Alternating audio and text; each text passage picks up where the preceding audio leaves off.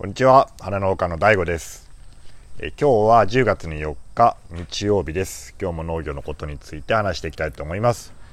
え今日はあのー、僕のね、まあ、友達でちょっと変わったことをやってる人がいるので、えー、その人のことをね紹介したいと思います。えっ、と彼はあのー、まあ、本名を出すとねまあ、これほとんど聞いてる人はいないんですけど、まあ、万が一っていうこともあり得るし、まあ、許可も取ってないんでね、一応加盟として今ちょっと考えたんですけど、えっとね、うん、カボスくんと呼びます。はい。カボス、カボスはあの大分県の特産品で、えー、まあ、知ってますよね？皆さん、カボス、すだちじゃないですよ。カボスです。えー、なんで、まあ一応ね、仮としてね、カボスくんと呼んでみます。で、そのカボスくんがですね、あ僕と同級生なんですよ。で、彼は、えっ、ー、とね、まあ、結構面白くて、そう、あの、彼と初めて会ったのは、えーね、僕は21歳の時かな、あの、農業後継者の会に入った時に、彼も一緒に、あの、入ってきて、まあ、同級生なんだけど、学校が一緒になったことがなかったので、初めて会ったんですよ。それでね、あの、彼を、あの、表現する言葉ってなかなか難しいんですけど、えっ、ー、とね、住んでいるところは、えっ、ー、と、大分県佐伯市の釜江町っていう、その、港町の方なんですよね。で港町で、えー、っとね、昔からそのみかんを作ってます。昔からっていうか多分ね、お父さんの代からでしょうね。その上はちょっと何してたかわからないですけど、まあ、よくある、あの、感じですね。その大分というか九州では、よくある感じです。あの、海辺の、まあ、漁村みたいなところで山でそのみかんを栽培してるっていうのはね。だから、あの、カボス君もそこで、あの、みかんを作っています。で、えっとね、昔からハウスみかんをそこで栽培していて、えー、やってたんですけど、あのー、僕たちがね、20, 20代半ばぐらい、だから今から20あ15年ぐらい前にですね、え自由価格が高騰したことがありました。で、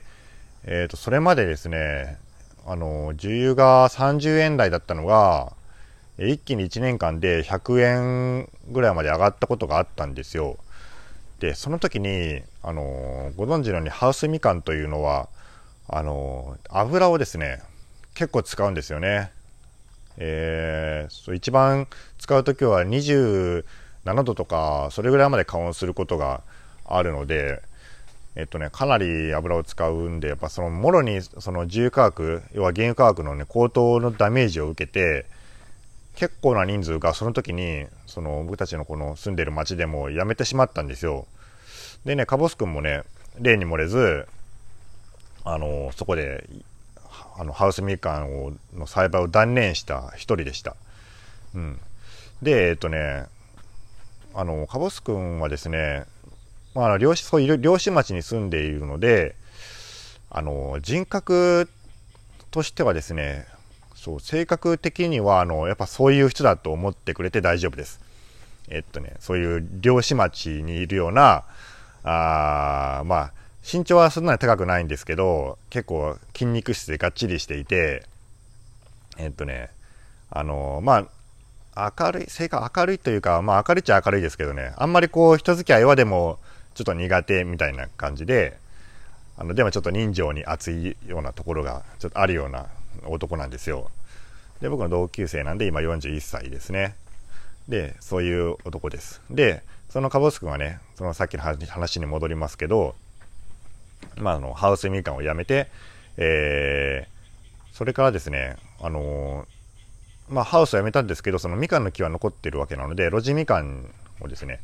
そのまま作っています、今でも。で、あのー、その露地みかんはですね、えー、そのハウスみかん作ってる時はあの農協の農協の部会って言って、えー、まあ農協の、えー、そうだな農協でまあ販売してる部会員だったんですけど今はねその部会をもう脱退して全部直売で売ってるんですよ。で昔からやっぱみかんを作るのが結構うまくてあのなかなかいいね成績を残してたらしくてあの直売でもねやっぱり今の路地みかんでも結構美味しいみかん作るんであのかなりあの人気が高くてほとんどねこの家の前の直売所みたいなとこでほとんど売ってしまうんですよ、うん、でそういうことを今しています。でえっとここからねそのカボス君はねどうやってその生活をしてその生計を立ってるかっていうことをねえっとちょもうちょっと詳しく話したいんですけどまあ一つはその路地みかんですね。それを、えー、まあ、自分の庭先で、まあ、販売すると。いうことをやってるのともう一つはね彼はそのかなり昔からその漁をやってたんですよ。でさっきね漁師町って言ったから漁といえばその魚の漁と思い浮かべるかもしれないですけど、えー、そっちの漁じゃなくてあのあれですね。あの動物を狩る方の漁ですね。でそっちの漁師の免許、うん、漁師の免許そうですね。漁師の免許を持っていてあの今漁やってます。で彼はね多分ねそのハウスみかんやってた頃からやってたんですよ。だからそのみかんをね食べに来とったらしいんですね。その鹿が。山から降りてきてそのみかんの葉っぱとか食べるんでそれをその捕獲してたらしいんです最初は。だからもう20代の頭ぐらいからもうやってるんですよね。20歳223歳ぐらいから多分やってたと思います。でまあそっからですねあのこの農村というのはやっぱもうあのー、鹿とかイノシシとかのね被害がもうすごいんですよ。もう今に始まったことじゃないけどだからあのー、自治体ではそういう鹿とかイノシシみたいなその農作物を荒らす動物を捕獲すると補助金を出すっていう仕組みがどこもあるんですよね。でその内容は多分自治体によって違うんでしょうけど、えー、鹿なんかだとおそらく1万円1万多分高い時は1万2000から1万5000ぐらいの時もあったかもしれないですね一番多い時は。イノシシのがちょっと安いみたいな話を聞きますけどね、まあ、そういうのをねあのあってでそのカボス君は、まあ、最初は自分のとこで、あの来たのを捕獲してたんですけど、あのそのハウスみかんを多分やめたあたりからですね本格的にやり始めたんですよ彼は。なんでねあのまあ今現在はこここの市でこの佐伯市で確かねトップのトップ3ぐらいに入るぐらいの捕獲量をね 誇ってるってこの前自慢してましたけどね。何頭ぐらい取ってるんでしょうね。分からんけど。まあでも100頭ぐらいは多分取ってるはずだから、まあ、仮に1万円だとしてもそれだけで100万円のね、あのー、100万円したらそんな大した額じゃないかもしれないけどでもあれですからね 罠を仕掛けて取るだけですからね。毎日何かしないといけないわけじゃなくて。で一応そのみかんの生産もやってるんでもっと取ってるのかな？ちょっとすみません。そこはちょっとわからないんですけどまあ、そこをね生計にし生活のその糧にしてね今やってるわけなんですよ。であのやっぱなかなかねあのー、今やっぱ漁師の免許を取る人は多いんですけどあのやっぱねこうまあ年寄りまあ経験がある人はいいんでしょうけど僕たちみたいなそう比較的若い年代の人がこう漁を始めるとですねあのやっぱね、この動物がこう捕獲できたとしても、なかなかね、とどめがさせないらしいんですよ。で、それで、こう、藁の免許取ったけど断念するっていう人の話をね、まあ、ちょくちょく聞いたりするんですけど、もうそのカボス君はね、経験豊富なもんですからね、あの、すごいんですよ。あの、藁のその精度もむちゃめちゃ高いし、で、取った後にね、まあ、どうやってとどめを刺すかっていうと、あのー、まあ、これ本当はね、いいのかどうかわかんないけど、まあ、槍なんですよね。槍。で、その槍、槍っていうのはね、えー、僕も見せてもらったことがあるんだけど、何槍ってって聞いたら、なんかその、木の、木の棒に、えー、そういう包丁の、包丁の先っちょ要はその鉄の部分、鉄の包丁ですね。その鉄の部分だけを、こうなんかロープかなんかで固定して、それをで武器にしてるんですよ。でそれでその、まあ、鹿なんかを刺すらしいんですけどそんなもんで殺せるの？って言ったらやっぱ彼はねもうあのなんだかなもう経験が、まあ、あるのであの急所が分かるらしくてあのこの前なんかねイノシシが取れた時に、まあ、イノシシの方がやっぱなかなか生命力があるから難しいらしいんですよねそのとどめを刺すのは。でもこう取れた時に、まあ、彼はあの躊躇なく刺すんですけどこう槍で突いた時にそのイノシシの急所に当たったらしくてあの急所に当たったのかな？そのイノシシの胴体を貫通したらしいんですよ。プシュあのイノシシの包丁っていうか槍でですね。そしたらそのイノシシがキューって言ってから一発で絶命したらしくて。まあ、すげえなって言ったら、それをついた時どう思ったのってその僕は感想を聞いたらですね嬉しかったって 言ってこいつはなんかやっぱただものじゃねえなって思いながらねそういう感じのこの、ね、野生味あふれる感じなんですよね。うん。まあ興味ねなかなかそのおそらくそれを車に乗せて動くとおそらく法律法的にはダメなんじゃないかなって僕は思ったりしてるんですけどまあまあみんなやってるんでしょうけどね。結局そういう風にしないととどめさせないから、うん、で彼はあの昔あの僕にね自慢げに話してくれたのがまあちょっといろいろ話があってねもうどれを話すとあの彼を一番その分かってもらえるかっていうのはなかなか難しいんだけどあ一つ覚えてるのがあのその同じその町でですね彼の住んでる町で、まあ、鹿がもうもちろん出るんですけどその夜になったら鹿が大量に何十頭もその出るスポットがあるっていう情報をね聞きつけたらしいんですよある日。で彼はねそのカボス君をどうしたかっていうとあの彼の親戚が近くに住んでるんですけどね、まあ、あの辺り親戚だらけですけどねそのもう田舎なんで。でその親戚のえちょっと年上でえっとねまあ一人いるんですよもう一人。あの同じような人がね そのそんな人ばっかりいるんですけどその辺は。でその親戚の人に、うん、車を運転させて車というのはあの軽バンです、うん、軽バンを運転させてで後ろ軽バンって後ろがこう開くようになってるじゃないですか一番後ろが。でそこを開けてでカボス君をそこに乗り込み、えー、運転してもらってその林道みたいなところをねこう爆走するわけですよ。で爆走してあのー、後ろを開けたままダメですよこれ本当は。ダメだけど